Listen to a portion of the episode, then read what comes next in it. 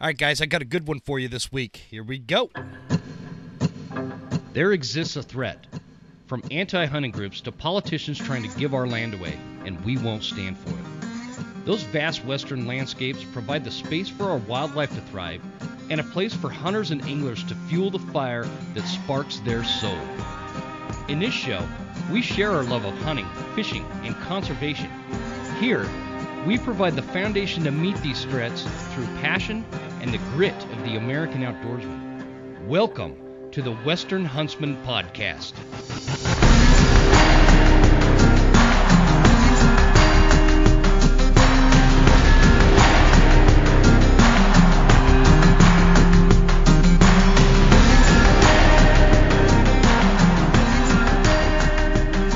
Right, ladies and gentlemen, welcome to this episode of the Western Huntsman Podcast. This is Jim Huntsman, your host, coming at you from the Broken Time studio right here in Clark Fork, Idaho.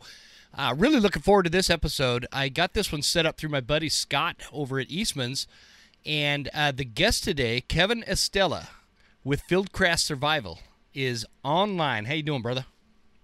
Fantastic. Thanks so much for having me on. I appreciate you coming on, man. Did I say your last name right? Yeah, you did. Uh, a lot of people screwed up. They say Estrella. There's no R in there. There's no double L in there. So you got it right. Congratulations. Sweet. Hey, I feel pretty good, man. I because usually I, I've got like a ninety percent miss rate. So getting one right every once in a while, I guess even a blind squirrel finds a nut. so, Damn right. Damn right. Sweet man. Well, I appreciate you joining me. Like I said, um, I'm I really love the concept behind Fieldcraft Survival. Uh, I, I love the whole platform. I've been following it for a long time, um, and and uh, just the the survival aspect and learning how to have those skills in your back pocket, especially for hunters, whether you're out west or, or wherever in North America. You never know when they're going to come in handy, and so uh, let's kick it off with kind of give us uh, a little bit of background on you and how you got involved with Fieldcraft Survival, and we'll go from there. Yeah, sure thing. So I grew up in Connecticut. Um, you know, lifelong outdoorsman. My dad taught me how to how to fish. You know, we took the hunter safety course together. You know, we went camping and whatnot. This really influenced mine. Uh, he grew up in the Philippines during the my grandfather pretty much all of the town into the jungle, and they lived there from 41 until 45. So as a kid, Wait, you know, did a lot. Uh, Kevin, you kind of broke yeah. up there can you right before you talked about in 41 and 45 where did you say that was? Uh, it was in the philippines. Oh the gotcha. the philippines. And uh, you know my grandfather moved the entire town into the jungle and they lived there in a cave. So little kid little kevin right? He wants to hear all about his dad and all the cool stuff that his dad did. Mm-hmm. so you know as a kid I, I did all these camping trips and my dad taught me a bunch of skills and i never lost the passion for that um, and then what happened was, over the course of my lifetime, started getting into more and more outdoor skills, canoeing, kayaking, scuba, skiing. Um, and then in somewhere in my early 20s, I was like, time to formalize the outdoor education and see if all the stuff that I've been doing my whole life was legit or if I was full of shit. So yeah. uh, I started training at the Maine Primitive Skills School, Jack Mountain Bushcraft. I eventually met uh, my uh, second mentor, my my late friend Marty, uh, him and his wife down in North Carolina. I went to his survival school, and then next thing you know, he's inviting me up to become a survival instructor, and I taught there from 2007 to 2012. The whole time I was with Marty and Aggie in, in the Wilderness Learning Center. I was writing magazine articles and I was, you know, doing product testing for a number of companies. I eventually started my own company. I wrote my book. Uh, Mike Glover, my boss over at Fieldcraft, he eventually read my book uh, told his then girlfriend, he was like, hey, this is the guy that I want to do the survival stuff at Fieldcraft because he teaches modern stuff. He knows the primitive stuff. Uh, he's a bushcrafter and he likes guns. So um, Mike, Mike my kind of guy. He, yeah, he, he's like, all right, so I'm gonna podcast him. We talk for like 90 minutes. We get out the podcast. We talk for another 90 minutes about both being the same age, both being six foot tall, half Asians, you know, all sorts of like commonalities. And uh, next, you know, he offers me a job, and you know, I was already working as a full-time high school history teacher. But quite honestly, man, I'll tell you, the way that high school education was going, public education was going, I could not exist as a straight, uh, half white male hunter, right leaning teacher in that crazy woke world that mm. public education was becoming. And I said, scratch where, that, I'm out of here. Where were you teaching yeah, at? And I, uh, I was teaching in, in Bristol, Connecticut. Oh, gotcha. Okay. Don't get me wrong. I, I love I love my my coworkers and I love my my students that I had there, but it was just the bureaucracy and the politics that was trickling down from the state and the national level that I just had enough with. So mm. after teaching for 14 years, I joined Fieldcraft in 2021 and uh, you know made the trip across country, set up shop, and you know became the director of, of survival training. Man, that is super interesting. I had no idea you were a history teacher. So are, are you like a history buff? I, I am a kind of a little bit of a history nerd. You know, I, I had my, my bachelor's, and my master's in American studies with a strong concentration in, in American history. Mm-hmm. Um, I'm definitely not the the vending machine of historical facts and whatnot, but I can definitely uh, hold my own when it comes to explaining concepts over time. And uh, yeah, a lot of people don't know that I was a I was a teacher. They all assume that I have like military or law enforcement background, and I have neither. Mm-hmm. Um, and I don't I don't pretend that either. I'm not a, a loser uh, that pretend to have this this valor that I don't have. You know what I mean? Yeah, yeah. So, uh, you know, I just I I just enjoy being an outdoorsman, a lifelong. Uh, like I said, a lifelong sportsman, outdoorsman, and, someone who enjoys sharing the skills and the, and the passion for the great outdoors with others. So it's it's interesting, dude. I like, like you said, I, I just I never would have pegged you for a, a, high school teacher, and I, I totally get your sentiment in terms of I don't know. I don't know how anybody sensible can teach in this woke environment. I, I mean, my my wife and I we homeschool our kids. Uh, a lot of it is because of that reason. And so, um, anyways, eh, that's a whole other podcast episode. But um, so you joined up with Mike Glover, and who, yeah. you know, one thing I I would say about Mike that I I was really impressed with his he did this like just. Um, marathon YouTube video after that school shooting down in Texas. And he was dead nuts accurate with everything he said. I really liked what he said. I, I feel like he was able to articulate what the sentiment of a lot of people are that have just a reasonable, tangible, common sense uh, outlook on, on those kind of events and how reactions should have taken place, especially with people with military or police, uh, law enforcement background. He did a great job with that. What's it like working for Mike Glover, man? Well, I'm gonna I'm gonna uh, piggyback on what you just said about that Uvalde shooting video. So around the same time that Uvalde happened, one of my very very good hunting buddies, one of my best friends back home, Dave P. I won't give his last name because he's still a, a, reserve state trooper.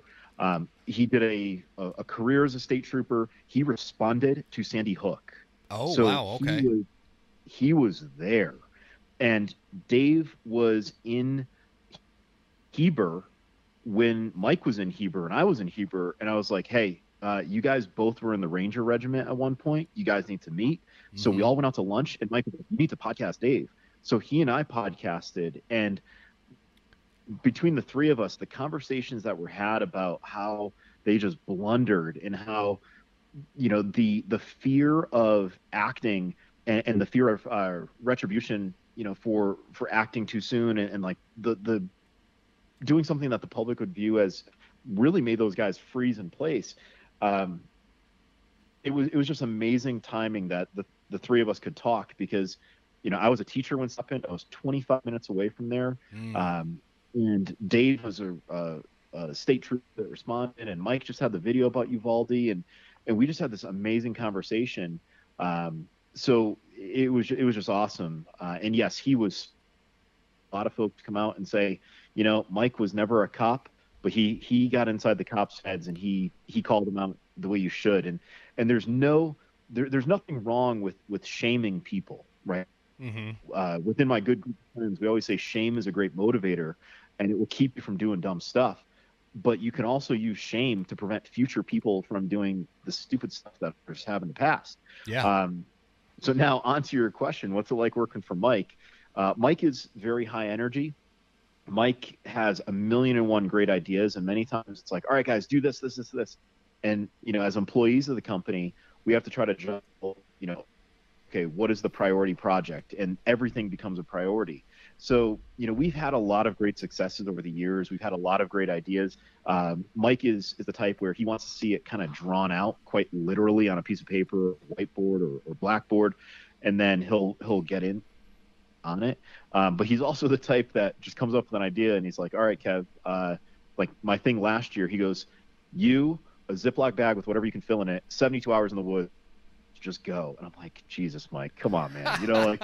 and then as soon as I got as soon as I got back from that one, which was in the high desert with triple digits over the, the three days, not yeah. uh, not just three days, but 72 hours. Within an hour of me getting back, he told me I have to do another one. You know what I mean? Like, so Fieldcraft wow. is a highly dynamic place to work. And there are folks, we've had a lot of people come and go um, just because they're not used to that type of environment. Um, mm-hmm. And quite, quite honestly, when Kevin Owens, uh, who is one of my best friends at the company, I'm going to be working directly under him at, at Fieldcraft East. When I joined, Kevin was like, "Oh, I don't know if this Estela guy is gonna gonna last because he's a teacher, and you know he's used to things being run a certain way." Well, I, I'm doing just fine. Like I'm flourishing. Uh, I've, I've told everyone at the company, I'm like, tell me one thing that I've done where I've screwed up or I failed at an assignment. And they're like, we can't, you know? So yeah, it's a, it's a highly dynamic place to work, but it's a lot of fun and, and it can be extremely stressful, but at the same time, uh, it's, it's very rewarding. So for the the like one percent of people that um, might not know who what Fieldcraft Survival is, can you give us like the I don't know the Genesis mission or the or like the the, the basic foundational um, goal uh, mission statement of what Fieldcraft Survival is and what you guys strive to teach? Absolutely. So we are preparing good American citizens for worst case scenarios, and that worst case scenario could be a car crash. That worst case scenario could be a hunting accident. And we're providing that through various types of training, whether it's survival training, land nav training, medical training, mobility training, firearms training, resilience, whatever it may be. We're also providing equipment, and that is to load out your vehicle, load out your person, your everyday carry, and so on and so on. But then we're also educating people through multimedia and YouTube, Instagram, Facebook, all of our, our in person trainings and things like that. So we really stand on three legs we stand on training, we stand on products, and we stand on media. Mm-hmm. Mm-hmm and the training is just uh, uh, as a as a clarifier, I suppose. You guys you guys do training uh, like weekends or whatever events in Utah and in North Carolina, correct? That's correct. And in many points in between, we have a lot of partner ranges and we have a lot of instructors that are strategic look um, not far from these partner ranges. So it's not uncommon to have training. Whoop, I'm I'm losing you, Kevin. I, I don't know if that's from my end or is that from your end. Uh, from... uh, I haven't I haven't moved at all, and I've got full bars over here, man. So okay, it, it's probably so. I, I don't know if you know this, but I I live on a mountain in North Idaho, and I usually have really good service. It's showing I have full bars, but it's probably my end. Sometimes it just cuts out. Sorry about that. that that's fine. Yeah, Scott Reekers was telling me that you uh, you're pretty much off the grid and you're living the life. Well, I wouldn't say I wouldn't say off grid. Uh, uh, we we had we I have power now as of last year. Uh, and okay. as of uh, last winter, we have a well, so we have running water and power. And uh, yeah, man, we're we're living in a fifth wheel until uh, we get the house built. So uh, that looks like it's going to happen next uh, this coming spring, hopefully. Um, so we're not off grid, but we are homesteading. We you know we we raise animals, and we've got 26 acres, and we try to uh, we try to live as much off the land as possible uh, through wild game in our garden and and uh, the you know the animals that we raise and whatnot. And so yeah, uh, in terms of living the life, I'd say he nailed it. what part of uh, Idaho is that? You're talking like way up in like north of Coeur d'Alene? Yeah, so we're about an hour and a half north of Coeur d'Alene. Uh, we we did live in Coeur d'Alene a couple years ago. Sold our place down there, and now we live up in Clark Fork, Idaho, which is uh, if you just keep going up the, the main highway 95 there, you'll hit Sandpoint and he, uh, head towards Montana from there, and we're right on the Montana border. Yeah, one of my good friends, Bill Rapier, is up in Priest River. Oh yeah, man. So so that's about 40 minutes away from me. Uh, straight yeah, you across. Should you should try to connect with him. Uh, Bill is on the same mission as Fieldcraft. Uh, Bill okay. is one of my buddies, SIOC, and and Bill is is a great American, former Navy SEAL, uh, outstanding trainer. Um, but yeah, like I said, same mission as, as us. You know, we're trying to all teach civilians survival skills. Yeah. I, I love it, man. I, I love this topic. I, I love the concept of because here here's the thing, and I, I don't want to go down some uh, you, you, know dramatic uh, rant or anything, but the my thought is the the American man these days is lacking in these skills, and and it is troubling. It, it, there is there is this weak mindset that's out there. Uh, many of them would have no idea what to do in high intensity or traumatic or or um, challenging situations that would put not just them but everybody else around them at risk. And and there's this risk aversion that, that where or, or like a, a level of stress aversion. I don't know if I'm explaining that right. It just is always the point to try to avoid it with with folks, and and it, it troubles me. I, I I'm troubled by the weak minds of of today. And and and that's why when I look at something like Fieldcraft Survival and the mission and and you and Mike Glover and, and others out there and, and I'd love to connect with your buddy in Priest River, um, it it gives me hope that that sense of self reliance, uh, that that sense of can do attitude, and and just the survivability and the will to survive in any environment or situation is still out there because I, I do sometimes I don't know I don't care if you're watching TV or sometimes I travel to these big urban areas. Uh, man, it is disappointing. It is, the, the societal norms of today are are frightening and disappointing to me here's here's what it boils down to. It's it boils down to the idea that people choose weakness way too frequently over strength. Mm-hmm. And you know, I've said this before, and I've been called all different names in the book, and, and I'm totally fine with people not liking me because they probably don't accept the truth. And yeah. I only want to speak the truth. And I'll say this: we've taught courses where we've done kill classes with chickens, and I'll say, all right, who here, who among you is a hunter? And I'll find out which of my students has ever actually shot something or, or killed something and then i can tell who has already like okay if they're being honest they've already cleaned an animal but i say all right all of you i don't need you those that haven't stepped forward and i have chickens and to see to see people who have never cleaned an animal before realize wow that's what it takes to dispatch an animal and turn it into a family sized portion that's a powerful experience and I've watched people with two fingers, you know, kind of work their way around an animal. I'm like, get your hands dirty, right? Mm-hmm, it's just mm-hmm. it's just blood, you know. Yeah. Um, but the whole idea of choosing weakness as opposed to strength that transcends so many other aspects too, right? Like guys will say, well, I can't carry the full size pistol on my belt to protect my family because it's uncomfortable, so I'm going to carry this little pocket gun, and I just laugh and I'm like, full size man carries a non full size gun, and when you ask that question, they're like, "Oh, that that hurts," you know, because mm-hmm. what can you be more what can you be more capable with? It's going to be the better platform, um, you know. And then when people say, "Oh, you know, uh, you, you know, oh, over the weekend, I can't wait to to pig out this and that," and oh, on Monday, oh, I feel terrible. It's like you made a choice. Yeah. You're gonna have to live with that. Like, yeah you had a fun time with that, that game. You didn't have to choose that weakness, but you did. You know, as opposed to saying, "All right, I'm going to live my life in moderation." You know, mm-hmm. um, because I think it's our responsibility to be ready. Our responsibility to be the person who is either going to get it done or they're not going to get it done. But ideally, you're the person that others are going to rely on. And yeah. we say all the time, there's a lot of maxims to live by, but we say, would you want you to come rescue you? you know what I mean? Like, mm, I love that question, man. That that yeah, is fantastic. That guy, that, yeah. Because that, that and, and, that's if you're, that if you're not that guy, then then there is something wrong. I, did I did I hear that right, or, or what were you going to say there? I kind of cut you off.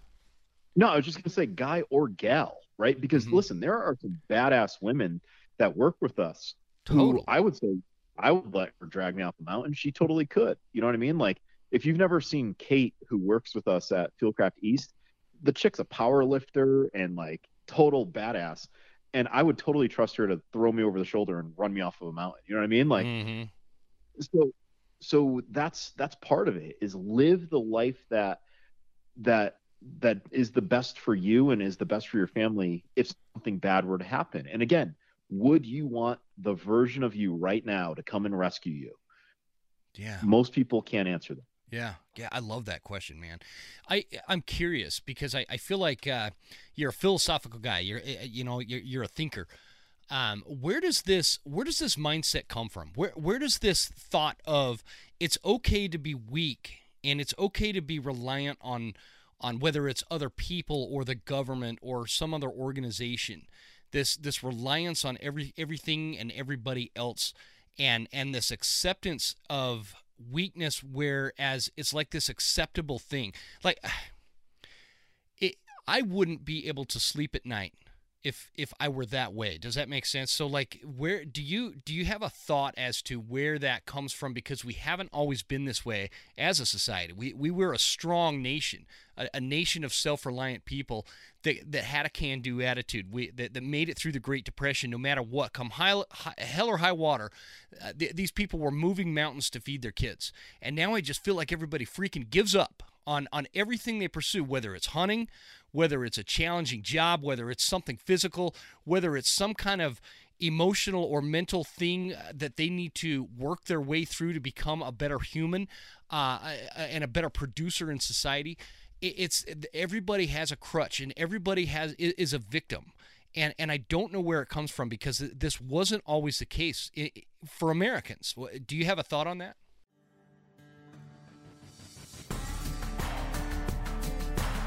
There is only one call company here at the Western Huntsman, and that is Phelps Game Calls. Born out of hunting and the necessity to make the best calls on the market, Jason Phelps started this company in his garage back in 2009. And now he's got some of the finest lineup of elk calls, turkey calls, predator calls, waterfowl calls available on the market. If you guys go to the website, check it out and get what you need. And if you're in the market, when you go to checkout, use promo code Huntsman10 for 10% off. Whether you're just getting started or have expert level calling skills, check it out at Phelps Game Calls. Get them close.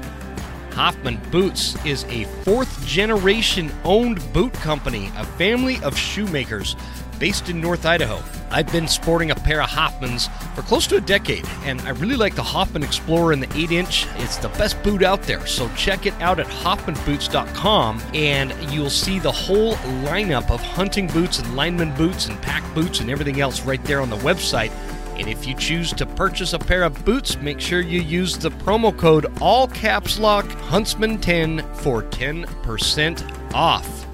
SKRE Gear, extreme high performance hunting attire and gear that is scientifically tested, complete layering systems, and some of the finest merino wool products to keep you warm and comfortable. And it's all backed by a great company. What I really like about Scree is if you go to the website, they have these bundle options like the elk bundle, or the whitetail bundle, or the turkey bundle. All that stuff that'll get you completely outfitted for your favorite hunt. The starter bundle is a really good deal. Make sure you check that out. They've got the VIP sizing guarantee and so you can exchange something if it doesn't fit right at absolutely no charge to you. Guys it's a great warranty great company and at checkout as always use promo code the western huntsman for 15% off and free shipping.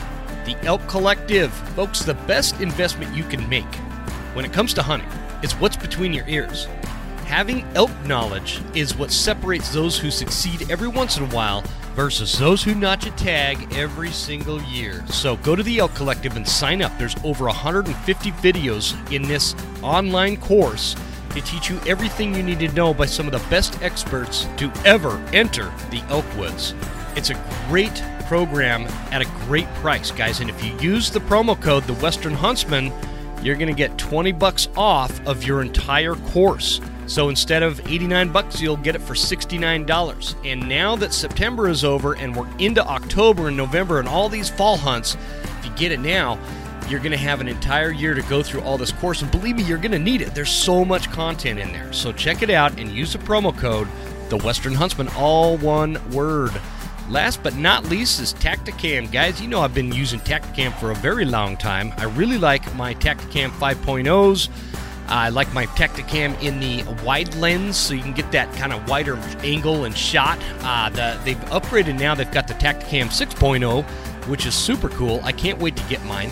And also the cell cams. Don't forget about the Tactacam Reveal cell cams. They've got a bunch of different series of these things, and I've got them all over my property so I know what's going on at all times. Whether I got a bear that's coming after my chickens, or if I have an intruder down at the driveway, or if I have a giant monster whitetail buck over in my hunting spot, I know what is going on at all times. I love my Tactacam reveals, guys. Check it out at tactacam.com. Let's get back to the show. Here we go. 100% I do, man.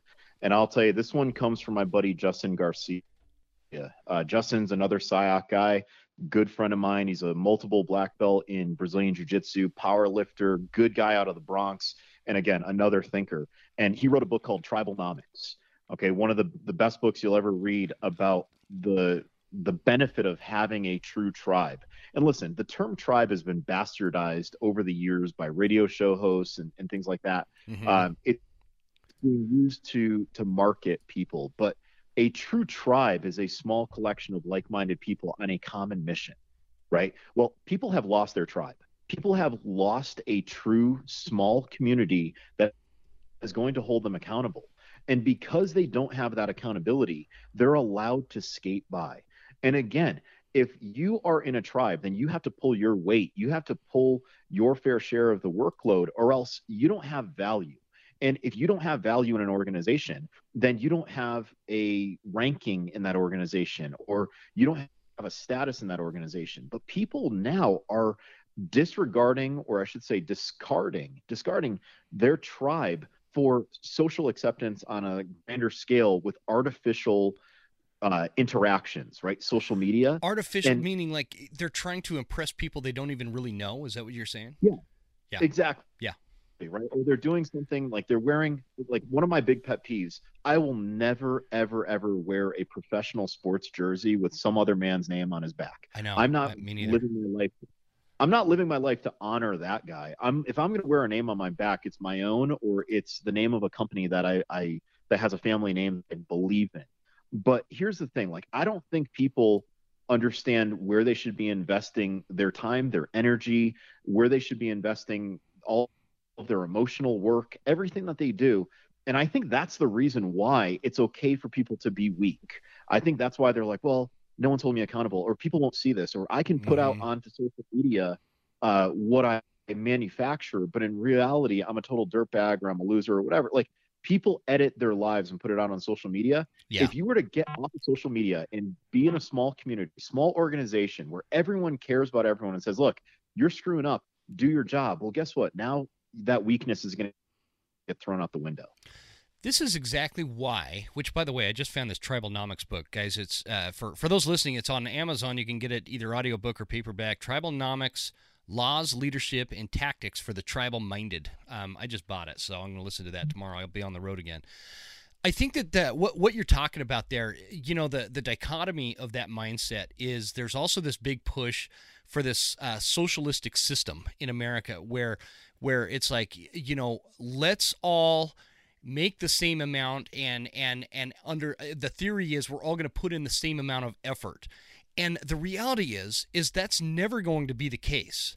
This is why the, the American system of freedom and self reliance has provided the highest level of human comfort in, a, in the history of the world. But to, to sit there from, from these folks that act like they're victims and that they, they will. Um, have you ever seen that movie, My Cousin Vinny? Oh, yeah. You know how. Um, what's his name? What that the, the, lawyer Joe Joe Pesci or Joe something? Pesci. Yeah, yeah. Um, I like that dude. But he's in he's in the jail talking to his uh, his clients, his nephews or whatever, and he's holding up that that card. Uh, it's it's like a playing card, and and he's he's talking about how the the, the sides are real uh, straight and and everything looks perfect. It's symmetrical, but then you turn the card sideways and it's paper thin. And he's and he's implying that the case that the prosecution has against him is paper thin like that card. And that's what I think social media does to the average person out there. And they they have this card that they make look really pretty on social media. And, and they have this protection of isolation through social media where they feel like they could say shit to people that they couldn't say in person because they get punched in the mouth and and that that's okay. And so, but but the reality is, is their life is as thin as that card. It's as, it's thin like that because they don't have any confidence. They don't have any aptitude to improve themselves and their mentality and their life and pursue things that are greater than just themselves. And it's a very self-centered way to think. And um, gosh, man, I'm, I'm sorry. I'm going down a. I, I promise to try to not go get, get too philosophical here, but it's uh, for, for me, it's a problem. And I, I think that the the solution to a lot of this are things like Fieldcraft Survival and messages from guys like you and guys like Mike Glover and, and other people out there that are pushing these messages of of you know strength not just in in in body but strength in mind and I, I think that that's super important and and that's how how we like to teach right? We like to teach in universal concepts that overarch from one community to another to another or one aspect of life to another to another. Strength is a universal right? An example of strength in the classroom is studying ahead of time so you don't have to cheat on the test right? Mm-hmm. an example of weakness is writing out a cheat sheet or writing on your arm or your leg. Well guess what? That's weakness and you're probably going to get caught and it says something about your character. Yeah. Strength is something that is good for firearms, right? I would rather have a 300 Win Mag than I would a 243 if I'm going after big game. I would rather have that Magnum cartridge. Um, strength is universal, and I think as long as we remain true to the to the truths that are out there, that's how we should live. You you mentioned briefly about the idea of you know socialism, and I think where where we're headed in this country, which is really really scary, is that we're a legal based system now where we're providing uh, equality of outcome as opposed to equality of opportunity, mm-hmm. where we are changing or we're allowing folks who don't they're they're not the best person for the job to get the job, whether it's a true job or a placement or or an award or whatever, as opposed to saying who is the best for the job. We need to go back to a merit based society and there will be those that'll say, "Oh, but it's inherently racist or inherently classist or inherently sexist." That is left for nature to to weed out. you know, oh, uh, absolutely. If, if, one group, if one uh, sex, and I'm not going to say there's 35 different sexes out there. Uh, if males or females want to apply, go right ahead. Um, but I think we need to to let let the the outcomes happen on their own as opposed to forcing them by changing the law. Mm-hmm. I, absolutely. Uh, it it works so much better when they're and I hate the word organic, but but that organic outcome of merit will it's like you know the cream floats to the top. Uh, it's that concept, right. and and we do, man. I, I mean, just you, you kind of nailed it. We for some reason we get these uh, doofuses in public office that like how are we electing them as leaders? How how does this even happen? I don't, and I don't care what side of the aisle they're on. I, I don't understand how that even happens. And and that's a whole other rant and a whole other podcast episode in itself. but I'm trying to stay on topic, man. But this is uh this is good stuff. So um, I, I want to get back to the the actual course of Fieldcraft Survival real quick. Um, yes you mentioned, uh, I think I don't even know if we were recording yet. You guys have the the two day training, right? The survival training. That's my favorite course. One of my favorite courses to teach um, because I get the overnight component with the students, and there are so many lessons that are learned uh, around the fire that are unscripted. They just happen. Mm-hmm. It's a mm-hmm. conversation, and like, okay, I'll show you how to do X, Y, Z, and it's kind of like an added bonus. Plus, it gives people a chance to shake out their gear and test it in a mostly controlled environment, which is only one night, right? And we always keep the fire going all night. So what what can somebody that that attends that course what what kind of expectation can they have out of that course in terms of what they're going to come away with? They're going to in that 2-day survival class learn how to utilize tools better than they knew how to before. We focus a lot on how to use your knife properly, how to build fires, how to fashion equipment in the great outdoors with cordage, how to uh, build shelters, how to signal for help. All of it is done with minimal kit because I don't want people investing their their nest egg on all this equipment that they don't know how to use yet until they realize what they actually need. And what blows people's minds is how much you can accomplish with limited resources as long as you learn how to be resourceful. Mm-hmm. So in that two day class, I'm showing students like, okay, here's the knife that I use. And oh yeah, that's the one that you brought, but watch what I can do with a smaller one. Watch what how I can show you how to hold it and and and carve differently. Here's how I can build fire under terrible uh, environmental conditions. This is how you can use your your ferro rod in the middle of the night. Like I show the students a, how to do more with just a few things. Then I say, all right, now at the very end, here's some of the other stuff that you may want to get. You did it with this. Here's the better option. And when they learn how to do things the hard way, then they start experiencing the great outdoors a lot easier because they're packing with that knowledge of, man, I don't want to go through that again.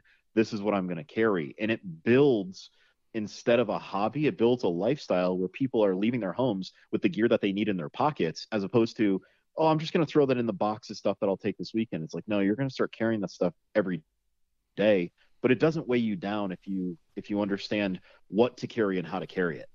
Hmm. Um. Uh, obviously, this is a hunting podcast, right? Um. What do you yeah. do? You have an opinion as to what maybe you've seen out there because you've been an outdoorsman all your life. Uh, what what are hunters like the general uh, average hunter out there? What are they lacking the most in terms of survival skills or just knowledge about the outdoors? Would you say that that they should really focus on and learn? Land navigation, one hundred percent. Land nav.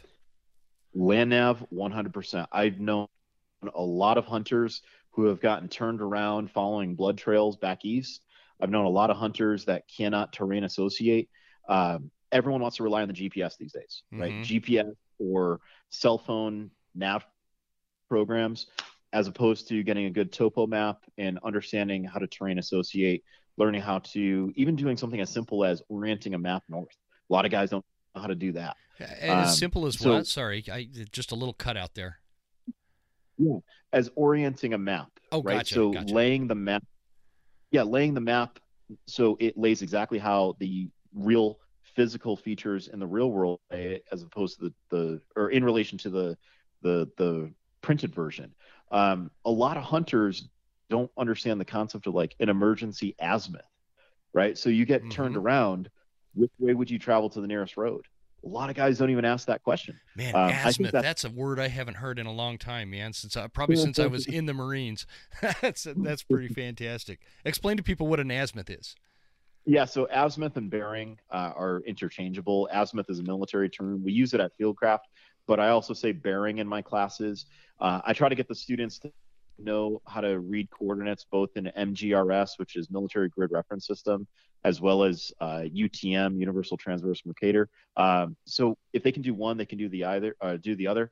Um, so the azimuth is 360 degrees um, of of direction. And again, you might be walking through the woods, you get lost, and it's like, damn, uh, which way is it to Main Street? I'm just coming up with the name of the road here. Yeah. And Main Street might be westerly, and you might not have the greatest uh, you know base plate compass out there, but you have those stupid little button compasses. That's enough to get you westerly to Main Street. You know, so I think general land nav is something that's sorely missing with hunters. Because I, I, yeah, you're right, man. I think a lot of people they look at well, hey, I've got onX on my my phone, and onX is a great piece of technology, but the the the danger in that is the word technology. Uh, it's, it's it's not as reliant yeah. as some people think. Like I, it, it's, I love. I, am not talking smack about it because I, I use it all the time. I use onX my, and my my phone GPS and all that kind of stuff every time I go hunting. But I know how to get out um, because I, I do know land nav uh, fairly well. I could probably use a refresher, man. I, I would, you know, just talking about that. I'd love to take your course. I in like I I am just I, I geek out about that stuff. There's a few things I geek out about, and it's it's like wildlife management, survival skills, like what you're talking about, and history, American history. I I, I love those kind of those, those three topics, you know, and so it's stuff I could talk about all, all day long. Um, the, the how often do you do those courses, by the way? I teach land nav at least four times a year. Um, and it's going to be more next year because I'm going to be traveling to different locations. Um, I always tell people this with land nav, right? And I, this is why the listener should geek out. Um, I always say, how cool would it be to have a superpower where you could travel through the woods in the middle of the night, counting your paces, following your compass bearings, and you could pop out exactly where you want where you're in the middle of nowhere, but you hit the spot that you wanted to get to because you know distance and direction, mm-hmm. you know how to use your tool. That in in a you know the crazy Red Dawn scenario, you could in theory create a bug out route through the deep woods, following just pacing and a compass, and you could find your way to whatever stash of goodies that you want. Like I tell people, like if you want to know like true Minuteman skills, Patriot skills that you know the the colonists used during the American Revolution, learn land nav, right? Because mm-hmm. you become you become so capable you can you can easily easily give people distances and directions to come to you and you're not following trails right you're not following lines of drift that could be a danger point mm-hmm. so i always tell people like it's limitless what you can do with land nav and it gives you a superpower so yeah we teach that at least four or five times a year and there's going to be more next year um, and the courses are getting more and more popular because people are realizing the value of it Oh, totally. Especially in today, like, dude, the, the way the world is today, this would be invaluable. We, you don't know what's going to happen tomorrow. And I'm not, I, am not a conspiracy theorist, and I, I don't think the, the world is going to burn down tomorrow. However, like, this is a tumultuous time we live in. I, I mean, everything from from our economy to to our political leaders to the war in Ukraine to uh, you know, shenanigans coming out of China and North Korea. You, you know, you never know what's going to happen. Um, and yeah, so, go ahead.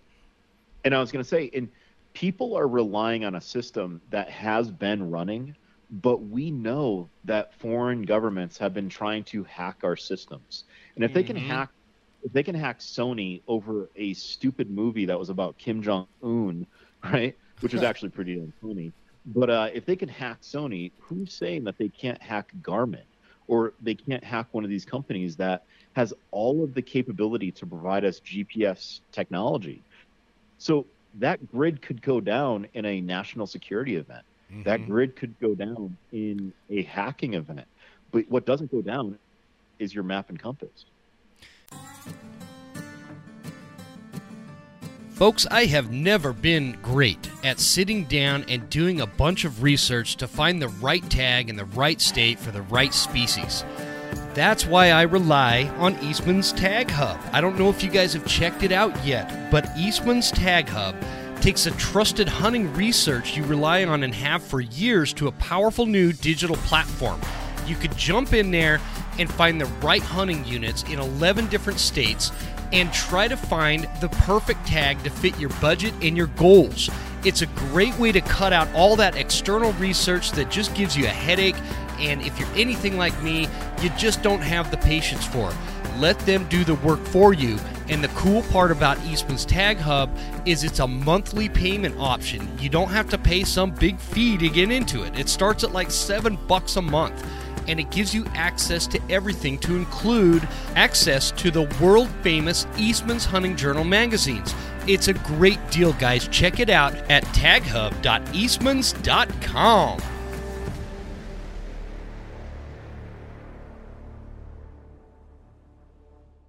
And do you feel like there is where I'm going with this actually is um, people putting a level of importance or prioritization on the wrong things. Like when COVID first hit, you had you had these idiots piling fucking toilet paper in their basement by you know thousands of rolls. Like why? Why toilet paper of all things? Uh, uh you, you know, like as if this is some apoc. Am I going to say this right? Apocalyptic event. I think I said that right. Right? it's a tongue twister. um, you know, it's not like it was like that, but but of all things, it was. It, it I I would say, you know, I'm I'm 41 years old, um, and and uh, of all things in my life, I, have been to I've been to a couple of different wars. Uh, I, have lived in a lot of different states. I've seen a lot of different things and, and political leaderships and and turmoil in the world. It was one of those events where it was like there was this super uh, heaviness of what is unknown in the future, and, and I was I was planning on various different things to protect my family and, and make sure we were safe. And the last thing on my mind was toilet paper. And that's what people are stocking up on versus knowing land nav. Hey, did was that you that did that land nav video on YouTube? Did you do one of those? Uh, I, I have done one of those on YouTube for Fieldcraft. on how to be more accurate with your compass. Okay, that's the one. I watched that. I, I don't know. That was probably probably last spring or something. Yeah. Yeah. Exactly. Yeah. Gotcha. Gotcha. So, so you guys have those kind of resources. Um, you have the land nav courses, and then you have the two day survival courses. Am I missing anything else? Oh my gosh, we do mobility courses where you're learning how to uh, use your off-road vehicle and, and set it up, and learn things like how to wagon wheel for perimeter security.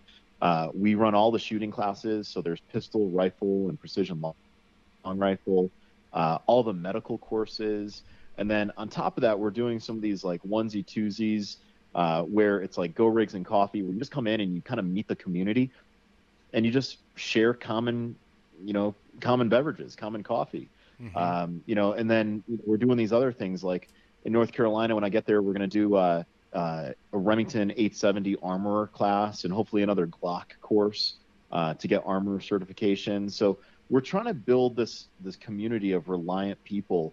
I'm sorry, self-reliant people, um, but we also want that community to rely on one another. Mm-hmm. You know, it's like, hey, there's no reason why you can't have a doctor or a medic in your neighborhood. There's no reason why you can't have someone who's very skilled with, say, small engine repair you know, we want to bring all these people together because we find that the common thread is that idea of I'm not going to trust someone to do a job that I should be able to do on my own. Yeah. You know, and and we've seen the government fail over and over and over in providing even the basic services. I mean, after Hurricane Katrina, they couldn't even give up water correctly. I know.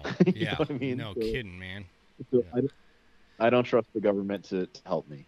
I went and he, I went. I had to go to Houston for a work thing, like it was uh, 13 or 14 months after the hurricane, and it was still a shit show down there. Like that's yeah. It, the yeah what you said about the government response. Um, yeah, it's it's disappointing to say the least. um, turning this back to I, I, we've we've been uh, we've been going here for quite a while here. I, I want to turn this back to kind of the hunting topic because um, The the biggest thing is what what I wanted people to get out of this episode was what fieldcraft survival is, uh, the importance of prioritizing things that you guys teach. Because I, I, actually I didn't know you guys did that mobility course. That sounds pretty badass. I'd love to do that. Um, there's uh, I, I, mean I'd love to do all of them, man. I'll just be honest with this. That stuff is awesome. Do you guys do any kind of online like uh, you know like an e course kind of thing with that stuff, or, or is it all just in person? So we do. We've done webinars in the past. You know, it's usually on our platform called Locals. Um, it's not mm. our platform, but we use it. Um, so we have a, a paid wall there. Uh, Mike does have a Patreon account, um, and we have done some digital training in the in the past. Um, but a lot of it is best done in person. You know, we do a yeah. weekly free seminar called Responsible Citizen, uh, where you know the students are learning. They come to our headquarters. They learn how to be a trained observer. They learn a little bit of first aid. They learn some survival skills. Um, so that's been a weekly program for over a year now. Um, we're really just trying to offer a lot of different options. And people are always like, well, you know, how come you don't have anything here? And it's like, well, for us to go there, it requires, you know, a lot of logistics. It's easier for people to come to us. And here's the other thing there are so many schools that say, this is where we train, right? Like I've been to Sig Sauer Academy probably 20 something times and me to go there, I have to go there. They don't come to me, right? So I think that just shows a level of willingness too. Like, listen, guys, this is where we're going to do it. This is where we can provide the best services. We already have everything in place. You need to be willing to come to us, mm. and that's why we're trying to trying to branch out. Yeah. Um, you know, one of the classes uh, talking about hunting, which kind of gives an idea of how we benefit the hunter.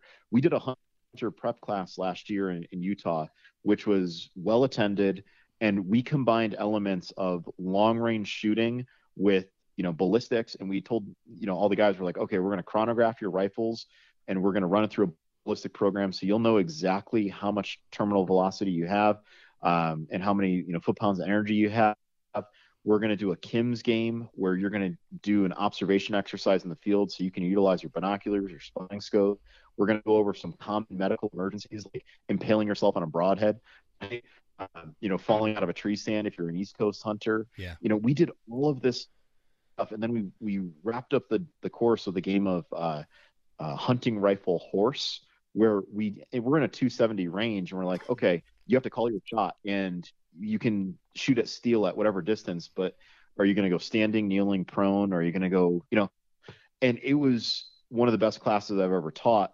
So even though even though the company has military uh, roots, we are absolutely absolutely trying to uh, adapt uh, what we teach to different audiences and show that all these skills are universal, right? Like yeah. the skills that you need to be an effective marksman to put rounds down on paper or over in a theater of, of war, same skills you're going to apply as a hunter, you know? Mm-hmm. So they're all universal and they're all things that we used to know, getting back to that point. Yep. But society says, oh, guns are bad. Don't learn those, you know? Right. So we're saying, we're saying, come learn with the tools that, that made this country.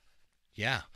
Man, that is awesome. I, I'm I'm like super stoked. I uh, that we're talking and, and you you know you guys have all this put together. This is this is what we need. This is the kind of stuff we need. I think. I, I think it's gonna like you you were talking about building communities and stuff, and this this is the kind of community building that needs to take place to uh, to, to fend off some of this this weak minded mentality that that has saturated our, our society. Um, and and I just I love it, man. I can't I can't say enough good stuff about it, man. I, I just I really appreciate you guys doing this, um, and I think it's important for hunters. You know, a lot of us, um, you know, my show is is is about Western hunting.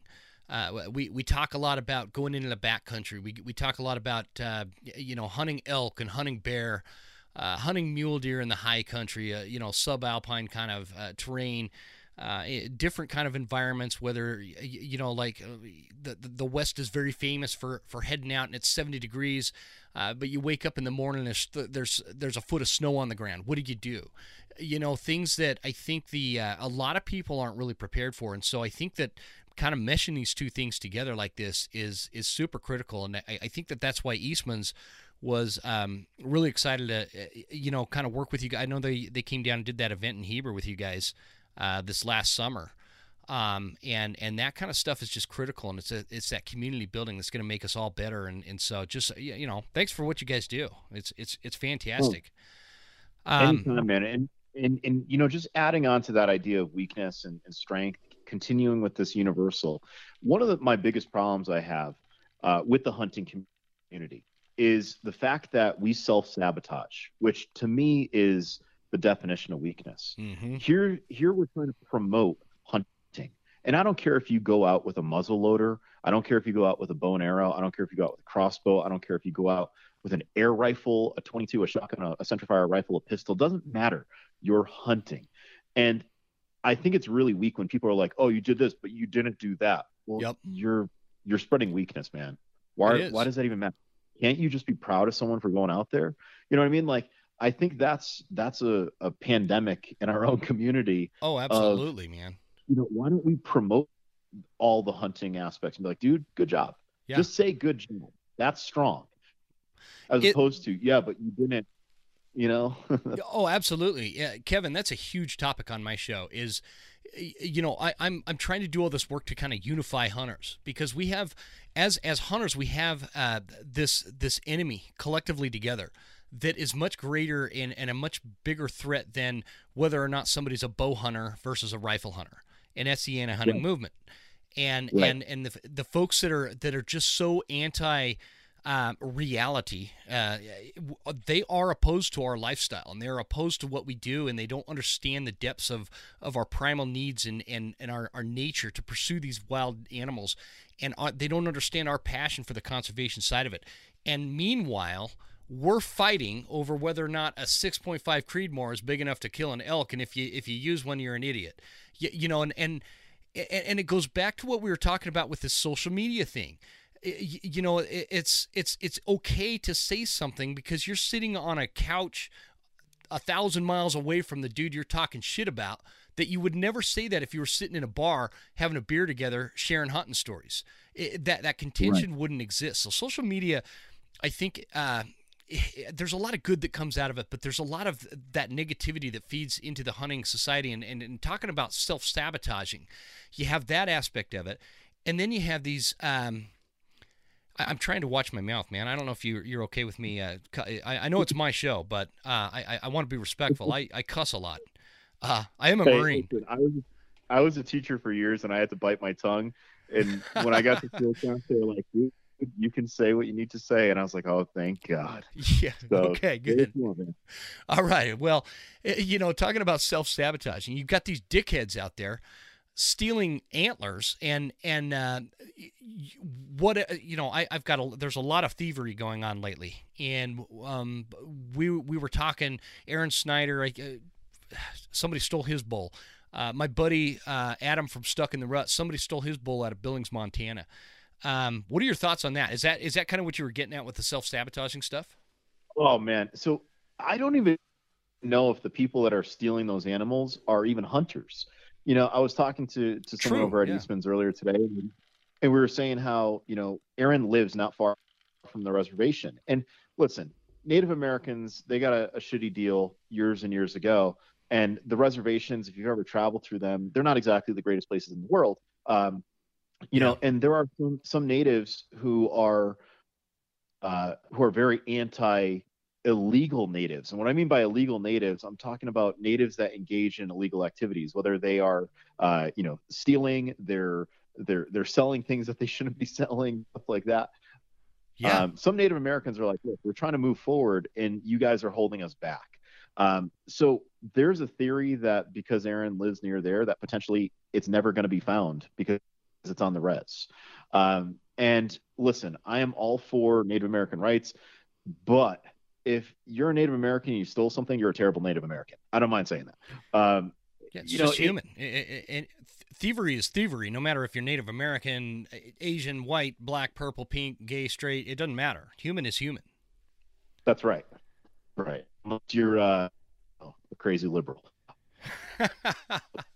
well, I I think I've weeded out all the crazy liberals that listen to this show. I've offended all yeah, of them. I don't I don't think anyone caught my last line. So. Oh, did um, you yeah. did you cut out, man? I'm sorry. For some reason, we're just having a heck of a time no, with the phone just, service. I just said, no, I just said that uh, you know the crazy liberals that are out there, they're subhuman. So uh, yes, yes, correct, correct. I love it. Yeah. So so Aaron lost his bull, and I mean, how much time, effort, and money did he have to put into getting that? And someone just went off and stole it. Like, it's it, in a way, it's the equivalent of and, and it's never it's not the same obviously. And there are going to be people who are like oh my god he's making the the comparison. And i am. It's like stolen valor okay? Obviously mm-hmm. if you mm-hmm. steal valor we're talking life and death on a battlefield but you're still trying to steal the honor of saying hey i shot this. Yeah. I killed this animal. This is mine. You're claiming someone else's deed as your own. It, that makes you a total d-bag you know what I mean? Like, Man, I haven't ever put that together like that. That's a great analysis. That that's a great analogy. It, it, it, it there's a lot of similarities between that and stolen valor because eh, eh, for those of you that, that don't know, stolen valor is when somebody pretends to be uh, uh, like a veteran or something. Like there was that guy that dressed up as a marine, um, but he was wearing his his ribbons like totally. I mean, they weren't even applicable to to the Marine Corps, but uh, for some reason they want to pretend like they're they're either a veteran or or, or whatever. That's stolen val- valor. Uh, and and what you're saying is a pretty good analogy, man. Um, somebody's probably going to put that rack on their wall and act like they're the ones that shot it, or uh, yeah. they're going to sell it to somebody who's going to do that. Um, you know, it's bullshit. And like I said, I'm not trying to make the the perfect comparison between a guy that served his country and one who's pretending who did, and then someone who hunted and didn't. But I'm just saying, like, it's the idea that you're trying to take someone else's deed, right? Yeah. And that's what it boils down to. You're it, you're trying to take someone else's accomplishment and claim that it's your own. And it, that drives me absolutely bonkers. Me too. Uh, you know, as a writer, right? As a writer, if someone were to take my writing and say, "Oh, I came up with this idea. This is my idea. I wrote this," mm-hmm. I would lose my shit. I would go knock on someone's door um, because that's my time that I put in there. Those are my thoughts. Those are those are the lessons and the the knowledge that I learned by bleeding and sweating and, and crying out in the field and learning from giants. Yeah. And for someone to say that that's theirs, that would drive me crazy. So it's taking, it's stealing someone's deed. It makes you, again, subhuman. It's and to top it off, that what what makes it even worse for and it, it really shouldn't make it worse, but it does kind of make it worse. Like Aaron Snyder, I know he pisses a lot of people off or whatever, but he's one of the most authentic dudes in the hunting community. Like he's just an authentic guy. Like you, you're you get what you're gonna get with Aaron. There's no phoniness. There's no fakeness. He's just he's just a, a, a I am who I am kind of dude. And uh, he's super honest, and, and I just I really respect the guy. He's a badass hunter. He worked his butt off to get that elk. Uh, and, and, you know, same thing with my buddy Adam over at Stuck in the Rut. You know, those guys at Stuck in the Rut worked their tails off, and that was Adam's biggest bull to date. I believe. I believe that's what they said because I, I, was helping share that image too. Um, to date, and they pull into some hotel, and within hours, the the bull is gone out of the back of the truck. And unreal. It, it's dude, it is so unreal. It, I just can't imagine the mentality that somebody has to go through and still somebody's bull. Like, like I, I just it's it's it's one thing. Okay, there's a car somebody left running and, and somebody else is down on their luck and they see it and they take it because they think they can, they can they can get money on it or whatever. That's still thievery.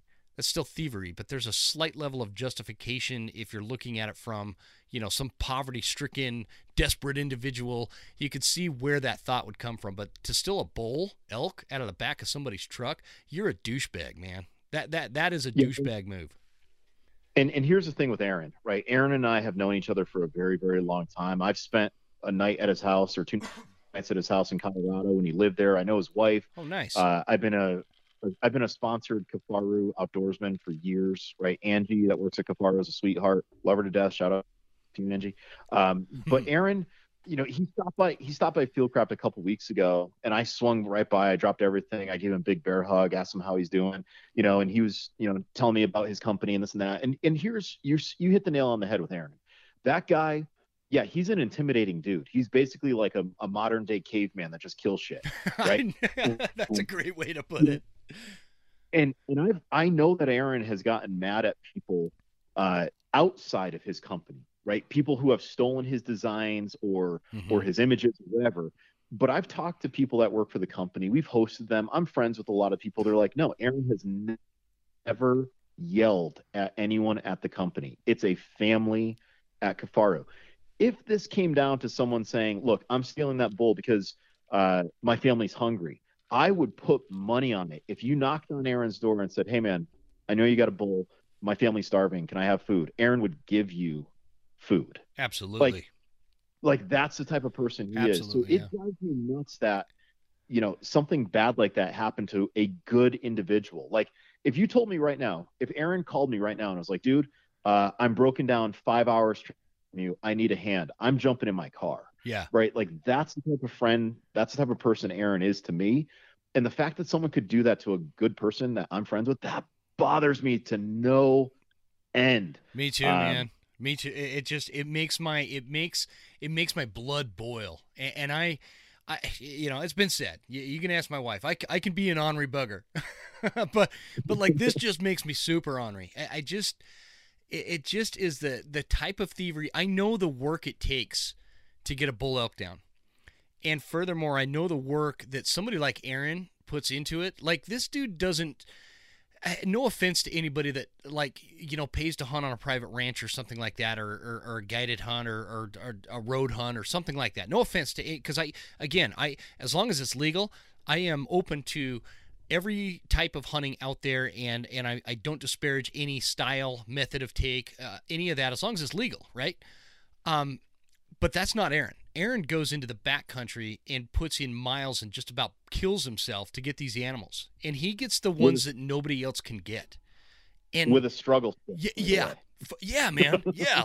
like that's even an added component to it. It's like, like who does that, man? I mean, the dude is just a freaking animal. Like you said, he's a caveman, and um, it, I don't know where I was going with this. I kind of lost my train of thought there, building that up. But uh, the the point is, is oh, that's what it was. It, the, the amount of work that it takes to put get a bull like that, and the way that Aaron goes about doing it, it's just it's just such a blow to hear somebody ripped him off.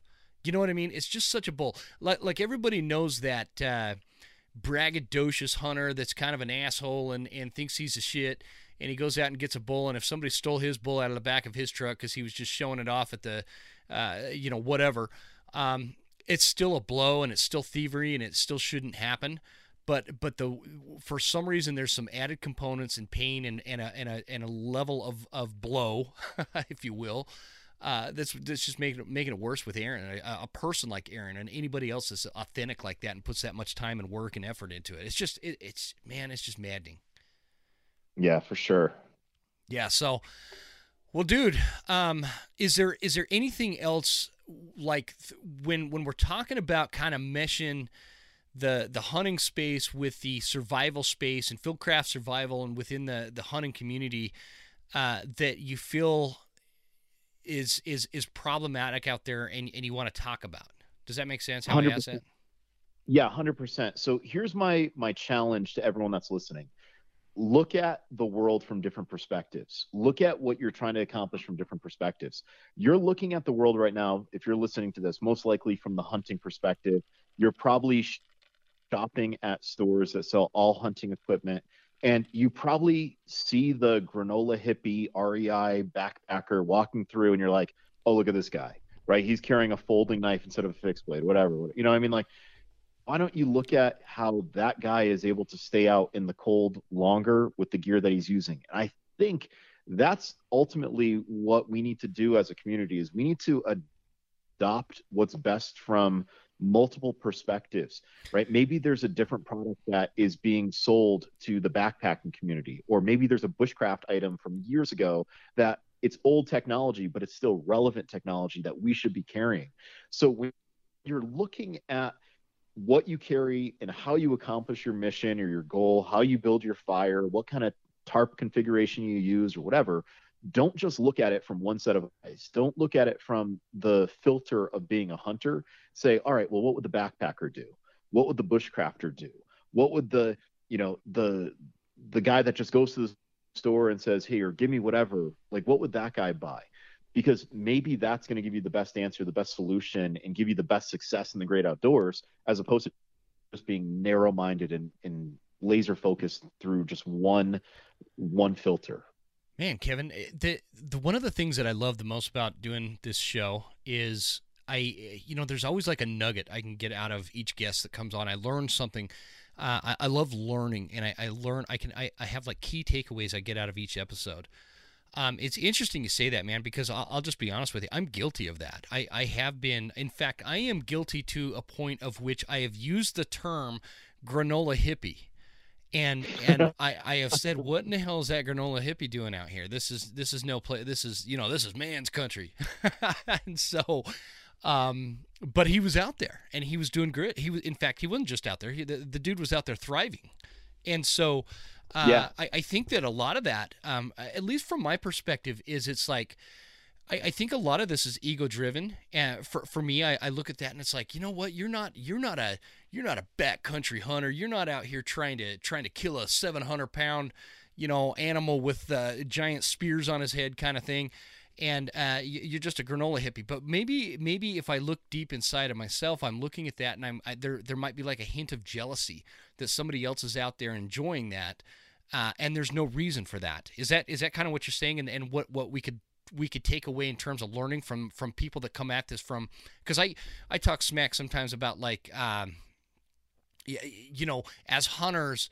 the public land access issues and wildlife management issues that we we talk about a lot on this show, uh, much of it is funded from hunting and and hunting programs and hunting or, organizations. It's not funded by the bird watcher and and I I, think right. I relate that the bird watcher to what you were talking about the granola uh, REI guy.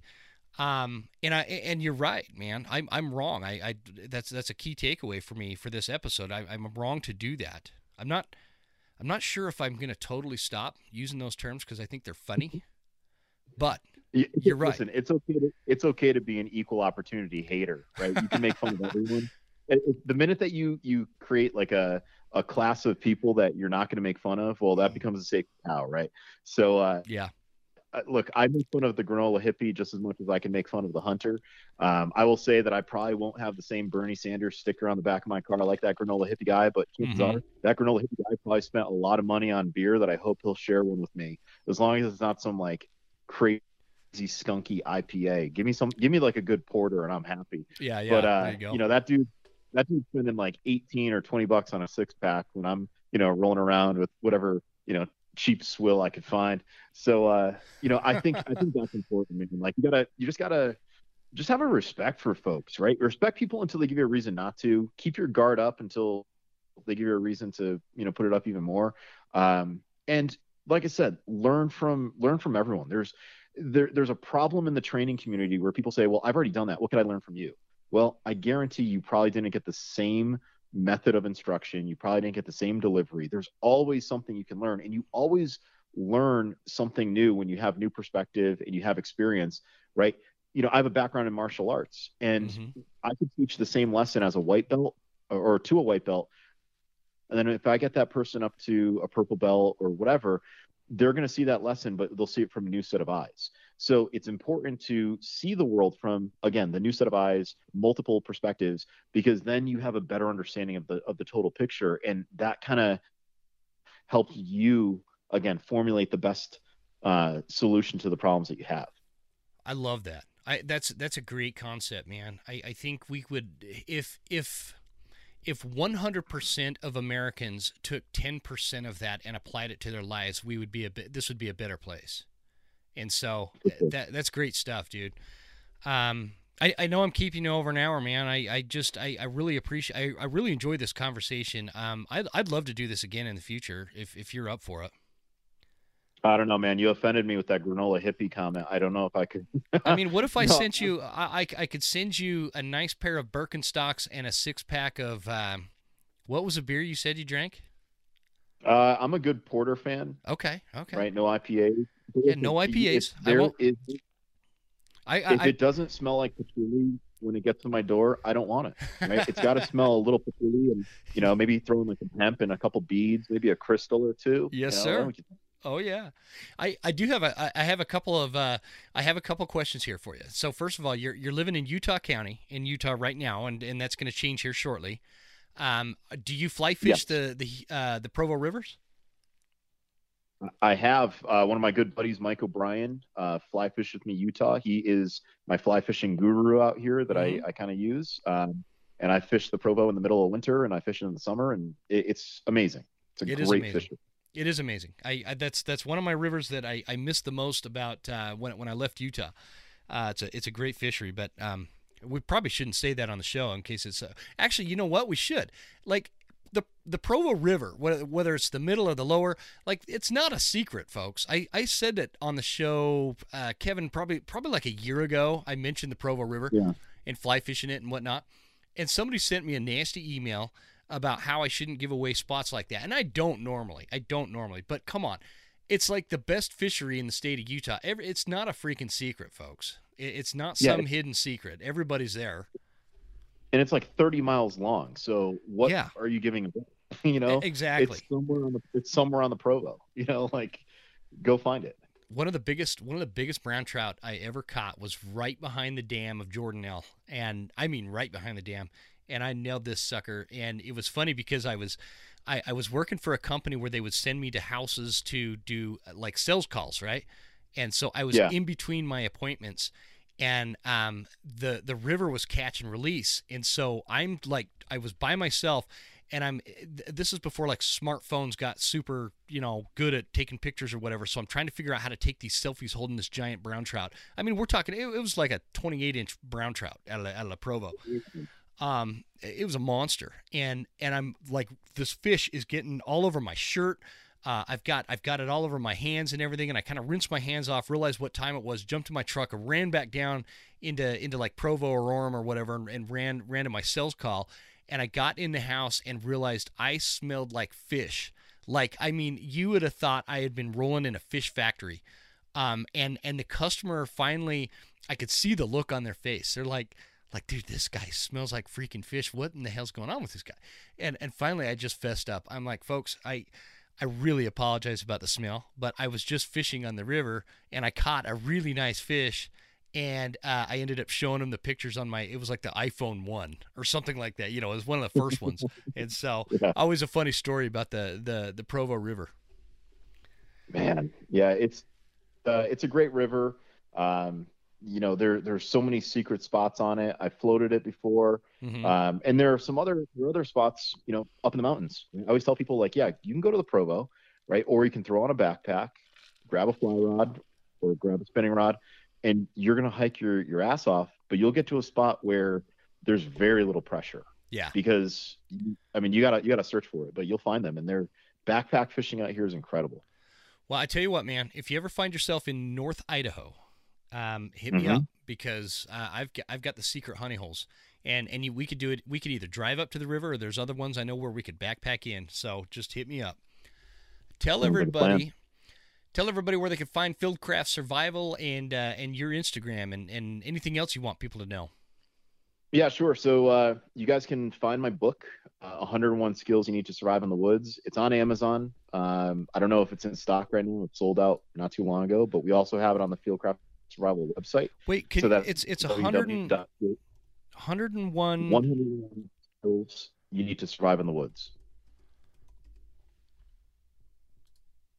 Okay, I'm I'm gonna check this real quick because I'll link it. I'll link it in the show notes. Yeah, yeah. So you can get signed copies on the Fieldcraft Survival website. Uh, if you guys want to follow Fieldcraft uh, on Instagram, it's at Fieldcraft Survival. You can also look up at Fieldcraft Training. That's the training branch of our, our company located in North Carolina. You can find me on Instagram at Estela Wild Ed. That's my old company, Estela Wilderness Education. So it's uh, E S T E L A Wild Ed E D. Um, you guys can email me, right? You can email me if you like the show, uh, Estela at fieldcraftsurvival.com. I always reply to emails. Um, I'm pretty open to to talking to pretty much anyone. So if you ask me a dissertation question, you might get a short response because I don't have time to answer those.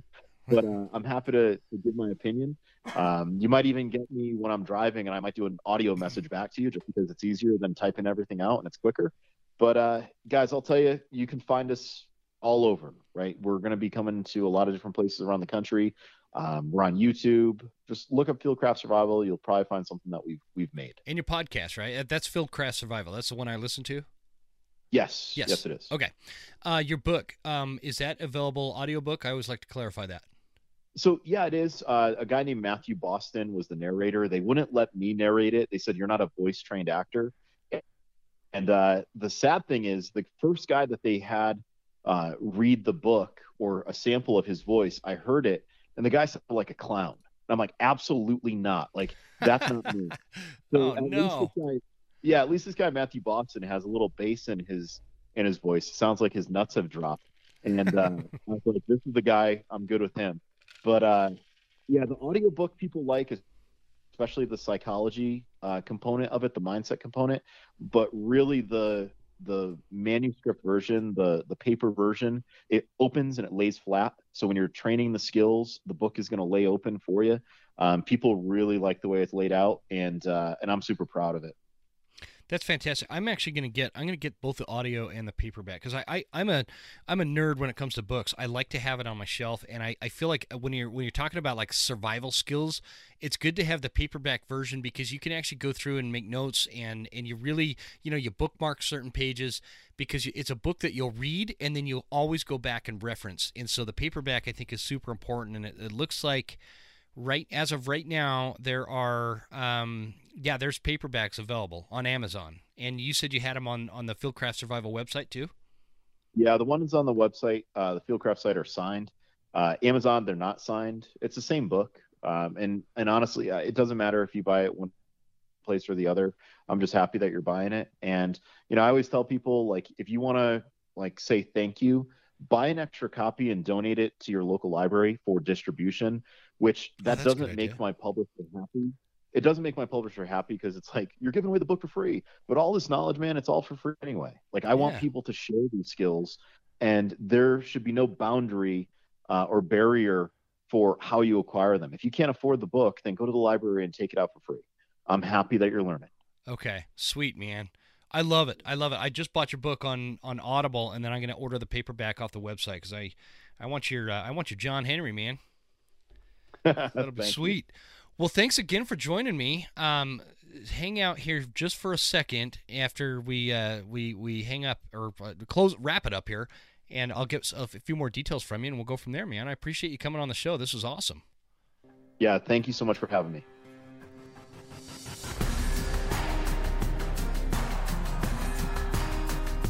You made it.